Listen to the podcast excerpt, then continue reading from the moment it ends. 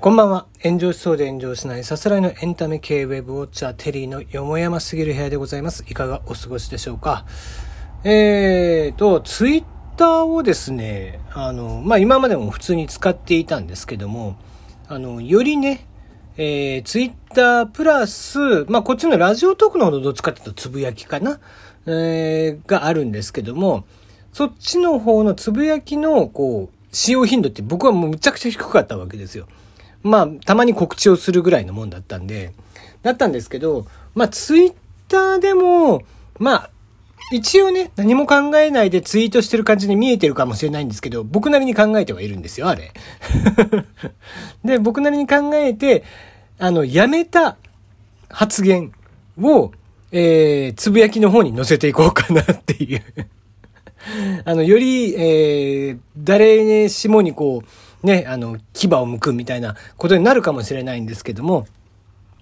あの、性格の悪さをね、露呈するかもしれないんですが、あの、そんなつぶやきをね、あの、決して病んだようなつぶやきをするつもりはないんですけども、あの、思ったことをね、正直に言える場所として、ちょっとツイッターの方は、そこはまあ、ある程度パブリックな場所。で、えー、ラジオトークの方はよりね、えー、ちょっと閉ざされた、えー、本当僕の、こう、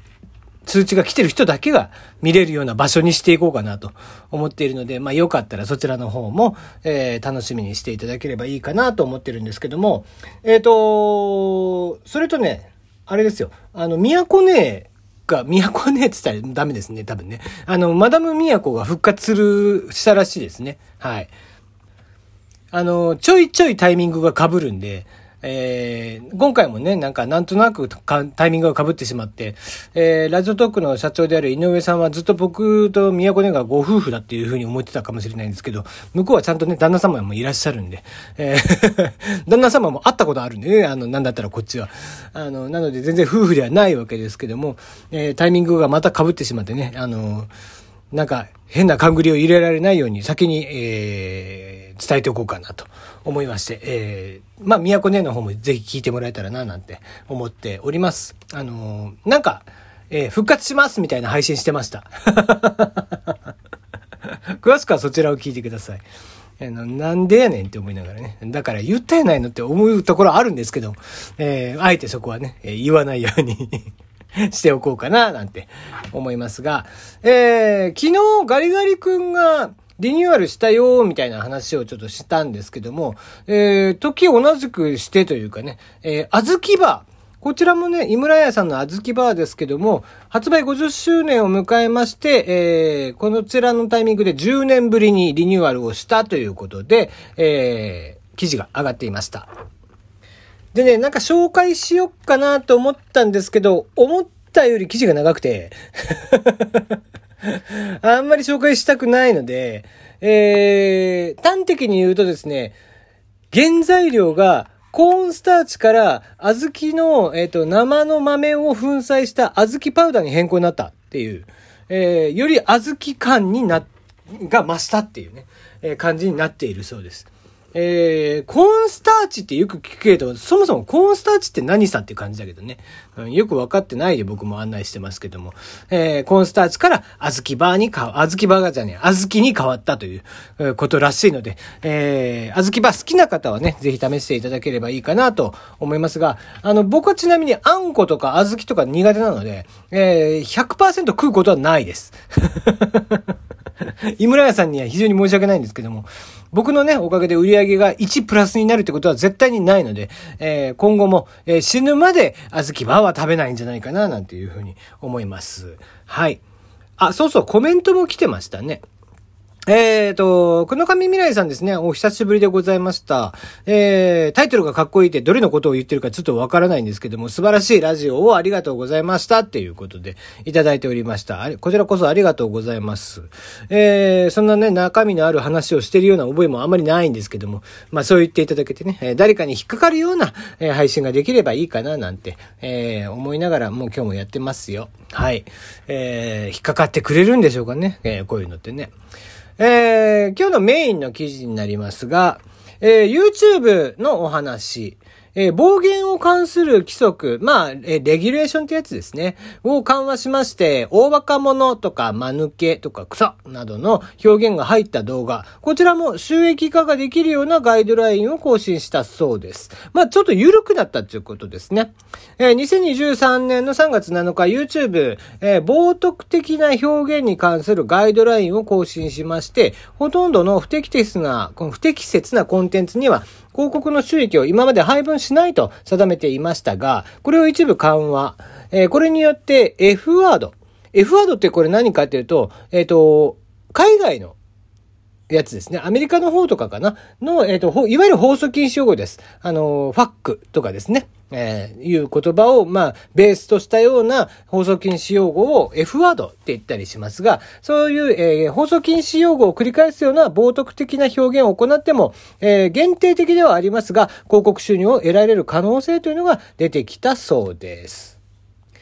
え今回 YouTube 側がさんがつなのかから変更を加えたのは、えー、次の通りになりまして、中程度、まあ、中程度というのがどんなもんかよくわかりませんが、中程度の冒涜的な表現が動画内で使用された場合、広告収入を獲得できる場合がある。なんかプラスの表現になってるけど、えー、動画の最初のななびょうかん、または大部分で繰り返し、F ワードのような強い冒涜的な表現が使われている場合、えー、限定的に広告収入を獲得できる可能性がある。まあ、要は限定的という言葉。で、えー、緩和しているということですね。今まではできなかったものを限定的とすることによって、えー、できる可能性があるよということですね。えー、その他にも最初のななびょうかん以降に中程度または強い冒涜的な表現を使用した動画コンテンツは動画の大部分、大部分で冒涜的表現が繰り返し使用されていない限り、えー、広告収入を獲得できる可能性がある。で、また、えー、動画の ビージーエム、伴奏、オープニング、エンディングで使用されている音楽で、中程度、または強い冒涜的な表現があっても、広告的、えー、広告収入を得ることができるということで、えー、書いてあるということなんですね。えー、YouTube はにせんにじゅうにねんのじゅういちがつにガイドラインを更新してまして、えー、この冒涜的な表現を含む一部の動画の広告収入がゼロになるような規制を務めていました。つまり、えー、僕が、えー、マッコとやっているような、えー、やつはダメということですね。多分。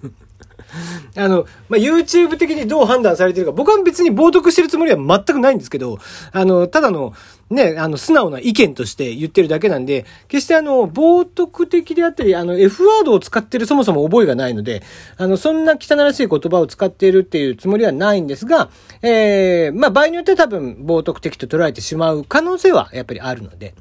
で、えー、そんな場合であっても今回のガイドラインはちょっと厳しすぎたよねということで多少緩和をしていきましょうということになったそうです。で、ちなみにそのじゅういちがつに、去年のじゅういちがつに導入されていたガイドラインに関しては、えー、ポリシーに反するよということで、遡及して、まあ、つまりは遡って、えー、適用されていたので、一部のクリエイターさんは収益化を停止されていたそうです。で、このガイドラインが多くのクリエイターたちから反発を受けてしまったので、YouTube はガイドラインを見直すことを決定。さんがつなのかから適用し、じゅういちがつのガイドライン更新によって、収益化に影響を受けたクリエイターの動画をさんがつとおかまでに再審査するよというふうに発表したそうです。えー、YouTube はクリエイターの皆さんから冒涜的なコンテンツに関する新しいガイドラインが私たちが意図した以上に厳格なアプローチになっているとご指摘をいただきました。まあ、わかりやすく言うと厳しすぎたっていう意見があったと。えー、私たちは広告掲載に適したガイドラインを明確にし、クリエイターがコンテンツをより簡単に収益化できるように取り組んでいきますということなんですね。